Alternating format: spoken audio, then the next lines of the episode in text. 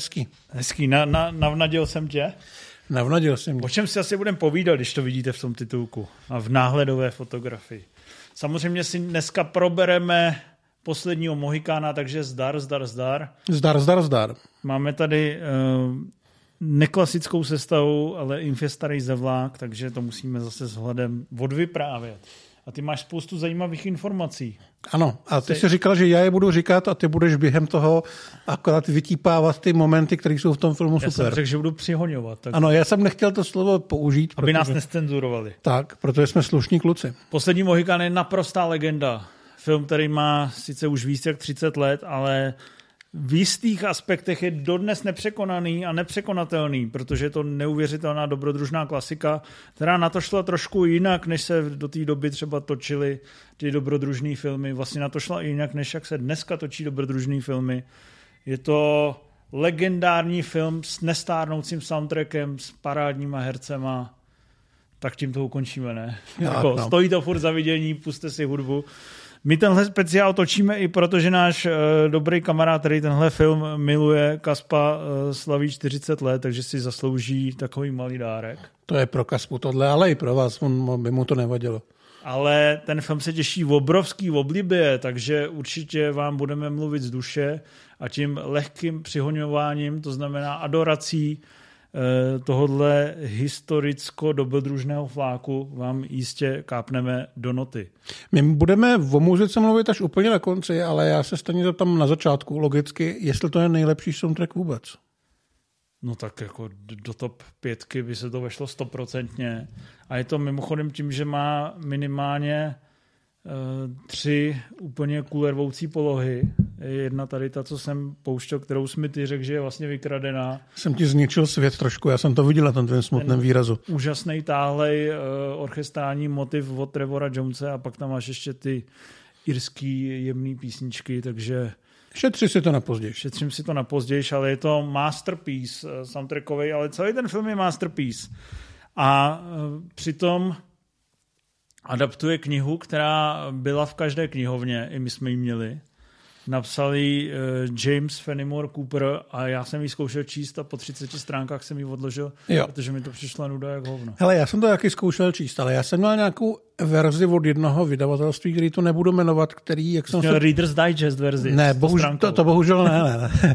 Eh, O kterým jsem se později jako dočetl, že vydává tyhle klasiky, ale je líný je znovu je překládat. Takže tam jsou třeba překlady sto let starý, takže možná není problém v té uh, předloze, ale v tom, že to je psaný jazykem, kterým už lidi v Čechách sto let Ty nemluví. mu už nerozumíš. A vím, že to byla strašlivá nuda, takhle jsem teďka z té samé edice odložil Edgara Alana Poua, protože jsem si říkal, že tohle prostě nejde číst. Takže nechcem být vůči té knížce kritický. Jakože to překládal ještě tatíček Masaryk, jo? To podle mě překladal tatíček tatíčka Masaryka. Aha, hm, tak to je možný. Jo, takže, ale jako je to velmi náročné čtení, ale nevíme proč vlastně.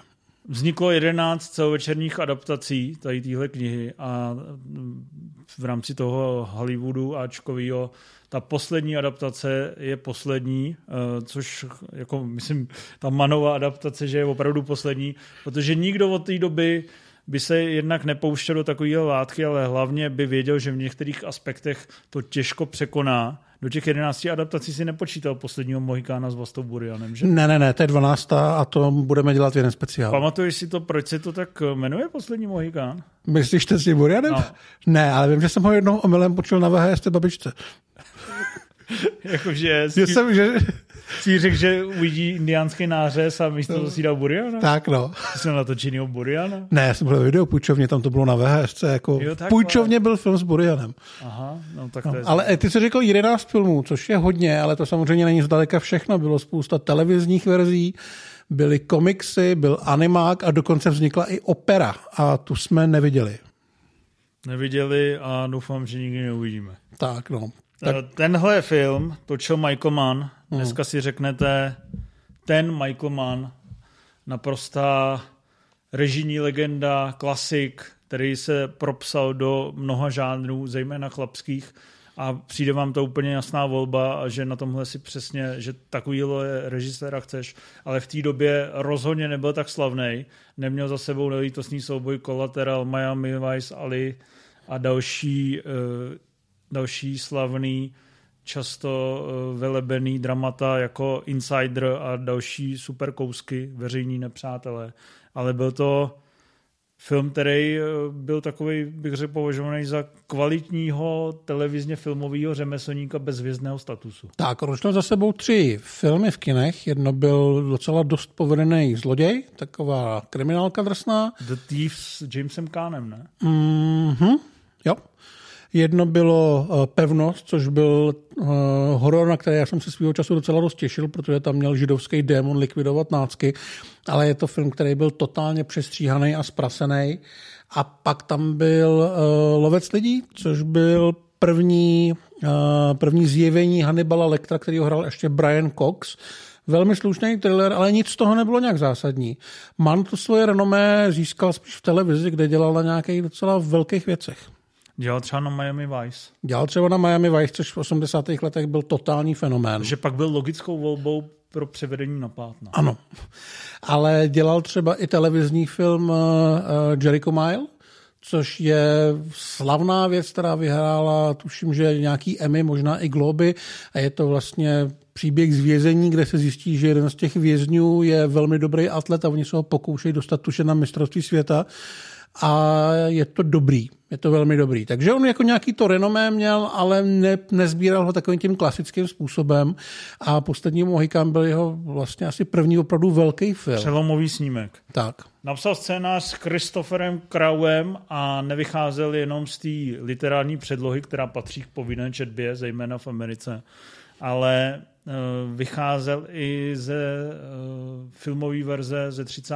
let, pustili se do scénáře, chtěli to udělat poctivěji, realističtěji, chtěli to dělat opravdu s úctou jak k předloze, tak historickým skutečnostem, což je trošku paradoxní, protože vlastně nějakou ahistoričnost uh, je tomu filmu často docela vytýkána. Přesně tak, no. Ale oni vyloženě netočili historický drama, točili dobrodružně romantický drama, takže si mohli asi pár nějakých úkroků dovolit, ale rozhodně chtěli, aby vypadalo autenticky. To znamená, že byli najatí ty nejlepší profesionálové třeba už jenom na výrobu zbraní, ať už to byl Tomahawk, který tam má Magua, který ho hraje, řekni to, ty to jméno hrozně rád říkáš. Kdo hraje Magu? Ve studii, ne? Ve studii, no. A ten je super. To je nejoblíbenější herec eh, toho chlapce, kterému jsme věnovali dnešní speciál. Tak ve tady pro Kaspu.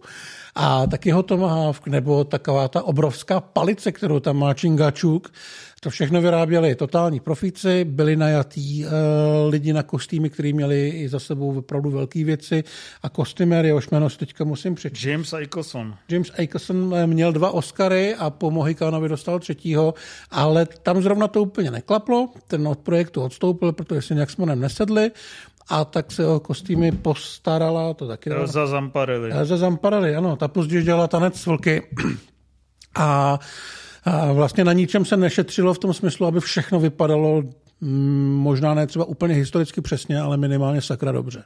Jak mohla dělat později tanec velký, když vznikl o rok dřív než poslední Mojka? Tak ho dělala dřív. Že jo? No. No vidíš. A ty si pamatuješ, v jakých eh, filmech hrál ve Study? On hrál tady vždycky tady tohle Indiána. Ale ve Study, jako ve Study vlastně myslím si, že měl docela dobrou kariéru uh, a potom se stal nějakým jakoby mluvčím vyloženě uh, původních Američanů, ale on měl hlavní roli třeba v Jeronimovi od Waltera Hilla, byl v nelítostném souboji zase s Michaelem Mannem, kde byl úplně super. Hrál skvělýho záporáka v Chobotnici, byl i ve westernu Hostiles, Nepřátelé s Christianem Balem a vlastně tu kariéru má dobře rozjetou. Byl ve Street Fighterovi, kde hraje tajskýho záporáka.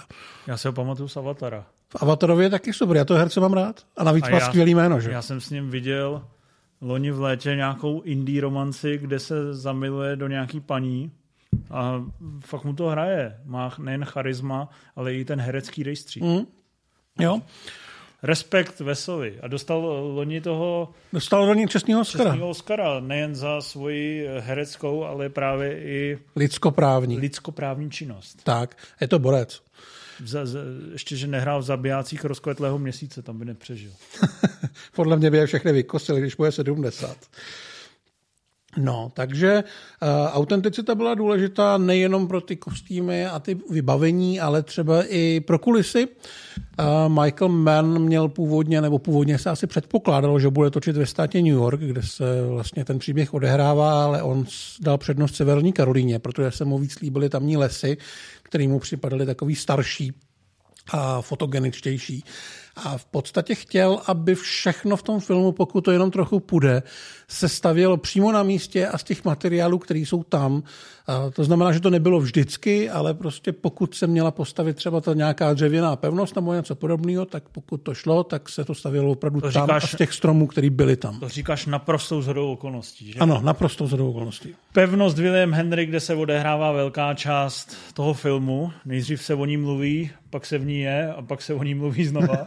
to znamená, to sousloví uslyšíte opravdu často tak ta se opravdu postavila tam na místě. Nevím, jestli z dnešního hlediska nějaký ekologický udržitelnosti by to prošlo, ale tehdy se tam opravdu pokosily stromečky, postavilo se to eh, tak, aby to eh, fungovalo jako uvěřitelná filmová kulisa. Padlo na to 6 milionů dolarů, což byla celá sedmina rozpočtu, takže nevím ani, jestli ekonomové a fučtárny by to dneska povolili. Ale je to kurevsky veliký. Je to kurevsky veliký a působí to skvěle. Samozřejmě v srdcích fanoušků tohohle filmu si myslím hraje prim spíš ta druhá polovina, která už se odehrává spíš jako taková nahánička v lese, než ten pobyt eh, ve pevnosti, kde si eh, vzájemně na sebe držkují starou úsedlíci a angličtí důstojníci, ale pro ten celkový eh, výraz toho filmu je to samozřejmě nezbytná kulisa a byť já bych to jako v účtárně neodklep, tak si myslím, že dobře investovaný peníze. Asi tak, no. Eh, to se týče té autenticity, tak man chtěl, aby spousta eh, lidí, kteří hrajou nějaký ten DAF nebo křoví, prošlo tříměsíčním kurzem eh, toho, jak se bojovalo v této době během té francouzsko-indiánské války, respektive sedmileté války takže je poslal a oni si pořádně zamakali, aby věděli, jak vlastně mají chodit v takových těch, v těch divných uskupeních, které potom všichni rozsekají na sračky. Ty indiáni tou svůj divokostí vždycky naběhnou na ty organizované vojáky a rozsekají je na kusy. Neskoušíš mě z vojenského žargonu uh, 200 let zpátky, doufám. Ne, ne, ne. ne. Čekáš, že řeknu jako falanga. Ne, ne, já nevím, co všichni k čerpadlům, nevím. Ale... Můžeme říct, že to je historicky nesprávně a určitě to bylo jinak, bych řekl třeba já. Já myslím, Protože že... to se objeví v komentáři každého filmu. No to je jasný. Když třeba vidíš trailer na Napoleona, kde tam pobíhají koně přes nějaký to uskupení, tak řekne, ne, ty uskupení byly jinak, já tam tehdy byl a jako u toho Slavkova. Ale já, já, už jsem to, já už jsem to jednou říkal, že uh, milovníci historie jsou pravděpodobně nejotravdější filmoví diváci na světě, protože se neumí užít to, že to je cool. Každopádně v hierarchii historických fakapů je to hluboce pod statečným srdcem. No to určitě. Je to mnohem věrohodnější. Ale jako ty historické fakapy mm, určitě tam jsou, ale man se snažil, aby nebyly, nebo minimálně, aby, když už tam jsou, tak aby nám ukázal něco, co je tak strašně super, aby jsme to neřešili. Aby když vystřelí dělo, byli mhm. opravdu uh-huh. těžkotonážní a tak. všude to hořelo a padalo a bouchalo. Ono to teda hořelo, no, protože on chtěl, aby bylo vidět, jak z těch děl lítají ty koule, což se vymyslelo, že se udělá tak, že se na černo nabalili basketbalový míče, který se měli střílet z těch děl, jenomže oni samozřejmě začali hořet už v těch kanónech, takže ty kanóny samotný začaly hořet a nebylo to úplně dobrý, ale tak jako zkusit se musí všechno, že jo. Mm. Samozřejmě, protože se chtěl držet i té autenticity, tak si tam uh, pozval spoustu eh, herců a komparzistů z řad indi, indiánských kmenů. Měli jich tam až 900, což, jestli jste někdy se zajímali o casting, kde se platí příplatky za autentické etnické menšiny, si dokážete představit, že se to taky pěkně prodražilo. Eh, tam samozřejmě vznikl ten zajímavý paradox, že ty eh, ta indiánská menšina, ať si třeba myslíte, že všichni Aziati jsou stejní nebo všichni indiáni jsou stejní, tak není tomu tak a vzniklo tam jisté z části pnutí, ale mnohem častěji spíš nedorozumění, protože jste dali uh, řadu v uvozovkách rivalských kmenů na jedno místo a nechali jste je mluvit jednou indiánštinou. Tak no, takže jako nám to připadá jako indiánština, ale skončilo to tak, že ve tady mluvil, uh, myslím, Cherokee, pak tam nějaký ten takový ten strašně starý indián, jak tam na konci šéfuje tomu kmeni, tak to byl to byl myslím, že Mohawk, Erik Schweik, který hraje Unkase, byl Inuit a Russell Means byl Lakota, takže každý měl trošku jiný nářečí, ale pochopitelně všichni uměli anglicky, takže si asi řekli, co si budou říkat a na co mají reagovat. Akorát potom, když mluvili, tak jeden mluvil jako Lakota, druhý jako Inuit a asi si nerozuměli, ale průměrnému divákovi, který tyhle ty jazyky asi úplně neovládá, to bylo pravděpodobně jedno. To musí být hrozná sranda, když je třeba ty jazyky umíš, víš? A pak si to pustíš. A je to něco jako, že někdo ti spustí hantec a on mu na to odpoví jako v postravském dialegu, dialektu a pak slovenština a pak praština jo. a pak někdo jako uh, polorusky ty vole a, a, a všichni se tváří naprosto seriózně. No tak autenticita hod. No. Tady to úplně nevyšlo na druhou stranu proč se zrovna v tomhle snažit, to asi nemělo úplně smysl, už jenom kvůli tomu, že se sehnalo 900 uh, indiánských herců, Eh, tak jako chtít ještě, aby všichni mluvili stejným, stejným nářečím nebo stejným jazykem by bylo asi, asi hodně složitý. Michael Mann se do toho natáčení hodně zadrápl. Zjevně tušil, že tohle je once in a lifetime chance dostat se opravdu do té první hollywoodské ligy a samozřejmě on je známý tím, že je velice důsledný a hodně se opírá do scénáře, do postav, ale i do samotné realizace, což je u historického velkofilmu celkem jasná věc, celkem eh, nutná a předpokládaná, ale tady to dosahovalo dost absurdní míry, eh, která která eh, obnášela to, že studio muselo i zakročit. Tak no, Man v podstatě se říkal, že každou scénu, každý záběr dělal minimálně 20krát, což se pochopitelně promítne do financí, protože se musí zaplatit ty lidi, kteří jsou na tom place díl, musí se zaplatit ten materiál, a studio zjistilo, že by se to asi trošku prodražilo, takže vyloženě najelo člověka, který chodil za manem a říkal mu, hele, už, už dost, stačilo, už toho máš hodně, už budeme točit něco jiného. Takže uh, Man byl takovýmhle způsobem buzerovaný, ale myslím si, že ty záběry jsou všechny dost hezký na to, aby se s tím naučil nějakým způsobem žít. Přesto se produkce protáhla, to natáčení i co do rozpočtu se boostlo a nestihl se ten původně plánovaný termín v létě 1992. Letní termín samozřejmě moc dobře víte, že eh, je, byl dlouhý roky americkýma studiama preferovaný. Všechny blockbustery se na začátku 90. let spali na eh, květen, červen, červenec, ty slabší pak na srpen, ale nestihlo se to, výroba se protáhla a ten film šel nakonec do kin až na podzim. Tak ono by se to asi dalo pustit v létě, ale ta verze, kterou man dodělal, měla tři hodiny a studio mu řekl, že to je prostě moc a že se to musí zkrátit. Zkrátilo se to na necelý dvě a ale šlo to do kin vlastně až to září. Během toho natáčení teda Man byl opravdu jako velký perfekcionista, chtěl mít o všem přehled a režíroval opravdu obrovský scény. Ta scéna u toho dobývání Fort Henry je gigantická tak moc, že on se nechal kolem eh, placu rozmístit několik obřích reproduktorů, aby mohl dávat pokyny těm stovkám lidí, kteří se tam pohybují, aby ho všichni slyšeli.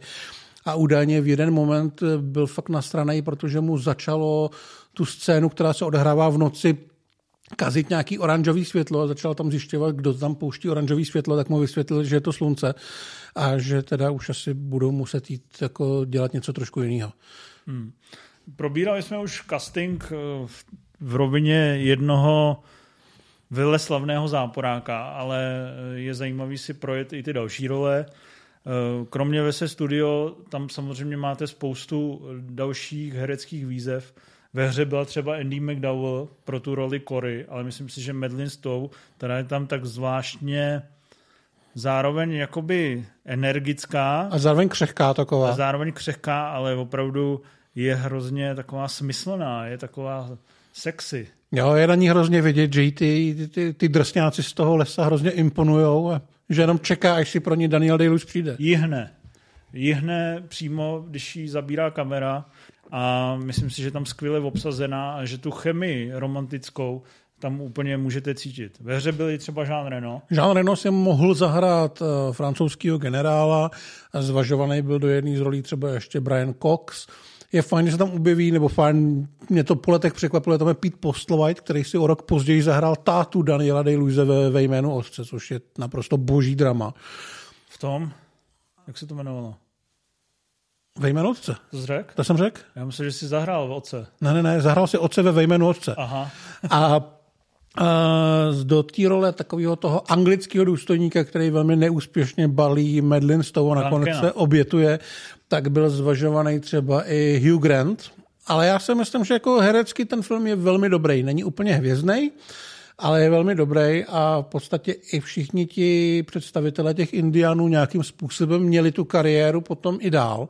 Russell Means, který hraje Čingačuka, byl v Zachraňte Viliho, že jo. A Erik Schweik do teďka taky hraje v nějakých menších věcech, takže myslím si, že dobrý, že jim to jako pomohlo. Ale hlavně to byl samozřejmě Daniel Day-Lewis. Daniel Day-Lewis, ten když kývne na roli, tak víte, že... Víte, že máte rok času všechno připravit, protože on se bude chystat. Máte rok času na nevěru, protože uh, teďka fotr nebude doma. Tak no. A tady v tomto případě fakt nebyl doma.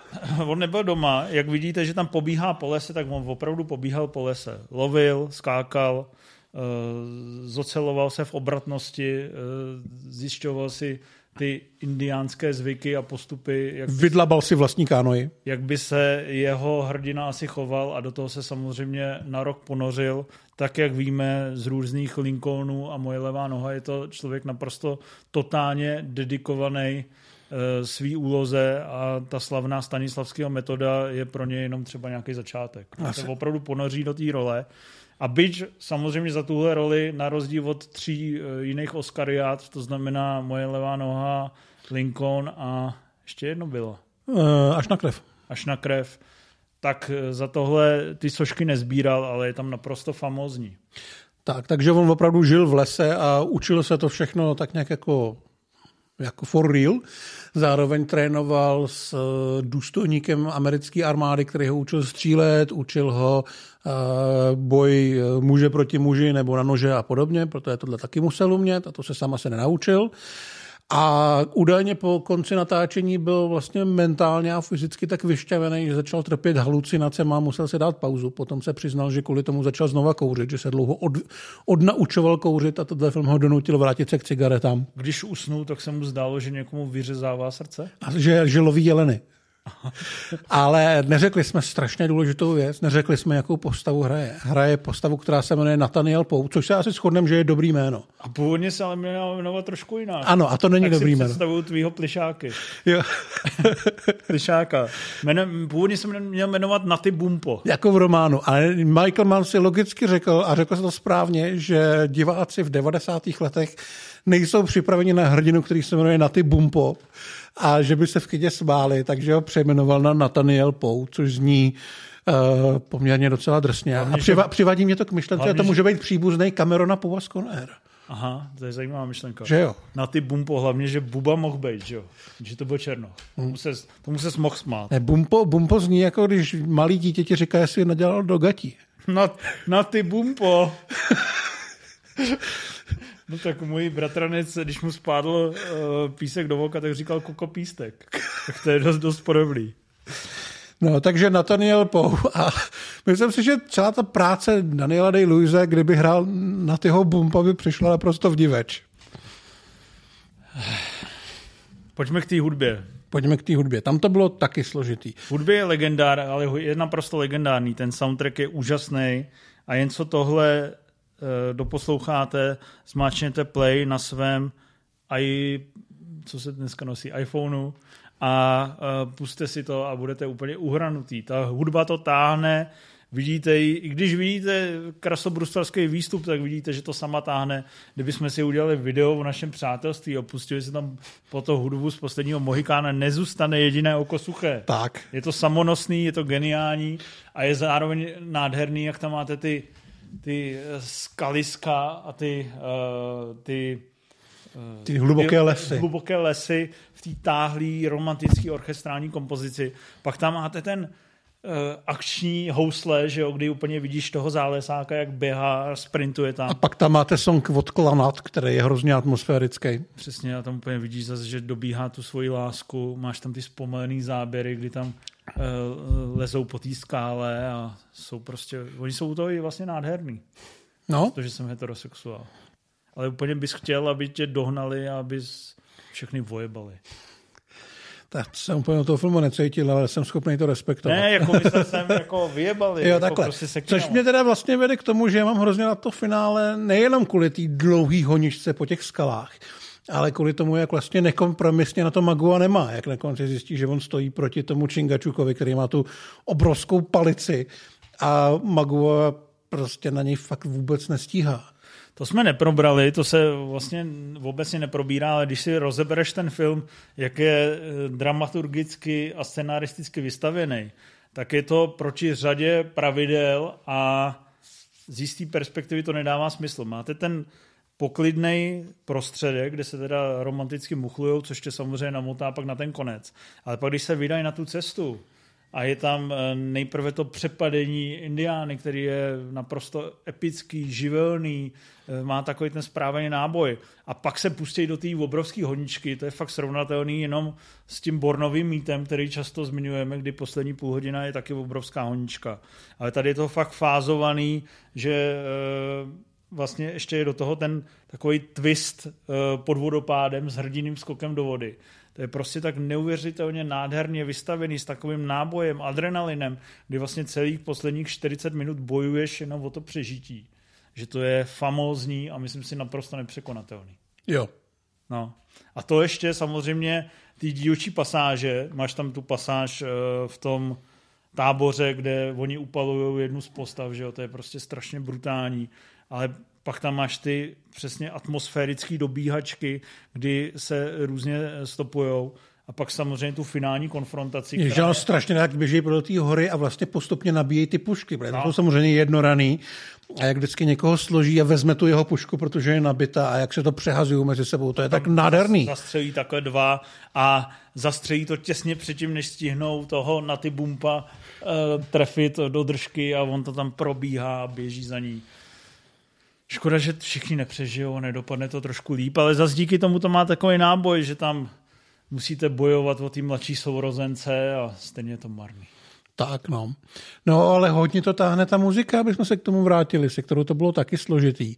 Protože prvně skládal Trevor Jones a dokončoval to někdo úplně jiný. Dokončoval to Randall Edelman a do teďka vlastně není úplně jasný, jak eh, k tomu došlo. Randy Edelman. Randy Edelman. Dokončoval to, protože jak se protáhla produkce, tak eh, Trevor Jones už byl zabukovaný někde jinde. On složil právě tu táhlou romantickou linii a nebal se vykrást Uh, ty si pamatuješ to jméno? Ne, ale má ho tady napsaný. Nebal se vykrást song The Guile od skotského hudebníka Doggyho McLeana. Což vám bude znít jako, že dobře, nebál se vykrást, ale když si spustíte ten song Gal od Dougyho McLeana, tak zjistíte, že je to vlastně úplně stejný. Jsou to ty housličky rychlý. Jako ty akční housličky. Prostě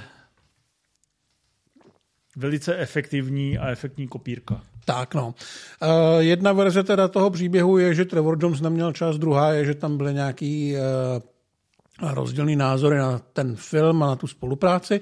Takže eh, když se zkracovala ta tříhodinová verze a čekalo se na premiéru na září, tak přišel Randy Edelman, který to vlastně dokončil, měl k dispozici všechno tu hudbu od Jonese, měl k dispozici uh, song I Will Find You od Klanat, což je uh, slavná irská kapela, která dělala třeba muziku k seriálovému Robinu Hoodovi z 80. která je taky velmi dobrá.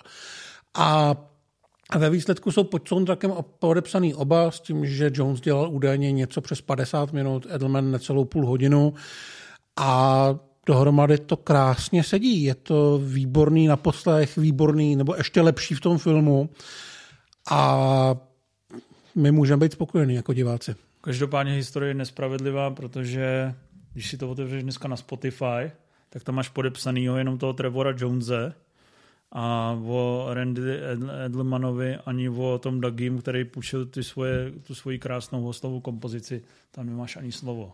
Takže mladí lidé si budou myslet, že to vymyslel Trevor Jones všechno. Nefér. Život je svině. Život je jedna velká svině. Uh, život ale nebyl svině vůči poslednímu Mohikánovi, který rozhodně neprošuměl kiny, rozhodně neprošuměl ani na videu, stal se takovou tou novodobou klasikou, byť to nebyl vyloženě komerční megatrhák. Je tady mnohem zajímavější ten, uh, ten paradox, že ačkoliv Michael Mann naprostou legendou a fakt takovým nespochybnitelným klasikem, který spousta lidí má v top 10 nejoblíbenějších režisérů, tak jeho filmy dohromady nazbírali 11 Oscarových nominací. A jediný film, který eh, tu nominaci proměnil, je právě Poslední Mohika. Bylo to za zvuk, takže ještě taková, já nechci jako říct jako druhořadá kategorie, jo, ale chceš machrovat tím, že tvůj film vyhrál třeba kameru, scénář nebo samozřejmě režii a zvuk je jako... Myslel jsem teda jeho režijní počiny, on samozřejmě Jasně. produkoval třeba Le Mans, tam už to sbíral víc, ale je to neuvěřitelný, jak akademie opominula nějaké nespochybnitelné legendy, třeba nevítostný souboj má těch Oscarových nominací nula. Tak, je to smutný. Ale ono teda kritické přijetí ve své době bylo samozřejmě pozitivní, bylo velmi pozitivní. Ale vymezovali se oproti tomu samozřejmě eh, znalci té předlohy s tím, že tohle to jde vlastním směrem. Na druhou stranu, když už se vymezili, tak zároveň často řekli, jo, jako je to jiný, není to úplně věrný, ale je to dobrodružný, je to našláplý a vlastně je to zábavný, takže je to dobrý. Jo, ale možná, že tohle tomu filmu ublížilo, že se tady šáhlo na něco, co je jako naprosto zásadní dílo eh, americké literatury a Mann se zkrátka odvážil pojmout ho trošku modernějš, a trošku diváčtějš a akademie tyhle ty věci občas neví moc, jak k tomu přistoupit a trvá pár let, než se vlastně všichni ujasní, jak moc je to dobrý a jestli je to dobrý, nebo jestli to plive na věci, na které se plivat nesmí. Je to neustále živý film, nejen díky tomu, že se ponořil do těch charakterů právě s takovou tou snahou o nějakou realističnost a o jejich, o jejich důslednější prokreslení, ale naopak, že tam vystavil ten archetypální romantický rámec, že to máte fakt jako tu ultimátní love story, kdy vám unesou dívku vašeho srdce a vy se ji pak snažíte hodinu získat zpátky, zachránit. Občas u toho někdo zařve, rodina je v rozkladu, ale eh, je potřeba se obětovat, i když jste ten poslední mohikán. No vy vlastně nejste poslední, poslední tam umře. No poslední tam přežije, ale umře o pár let později, protože je starý. Přesně, už je, už je nad hrobem ale je to fantastický film, furt stojí za vidění a furt funguje. My jsme ho už promítali v Aeru, nebylo úplně narváno, takže asi nebudeme promítat znova, ale je super, eh, že tady tahle studnice 90 klasik eh, může občas vypustit film, který funguje skvěle i po 30 letech a ve svém žánru je vlastně nepřekonatelnou špičkou. No já teda strašně doufám, že se do něj nikdo nepustí, že by si nevím, Tim Story řekl, že by natočil novou verzi poslední Mohikána. To, to by asi, neměl šanci. To svět, svět tohle nepotřebuje. K tomu, že by se nepobíhalo v těch reálných kulisách. No. Nikdo by mu na to nedal prachy, takže tohle je pryč. A jednou ti vznikne nějaká minisérie, víš? Jo, jasně. Kdy poslední dva díly budou jenom běh. Máš ještě něco, co bys dodal, nebo se můžeme rozloučit? Asi se můžeme rozloučit a budeme se dívat na posledního Mohikána. Tak si to puste, díky a zdar. Zdar.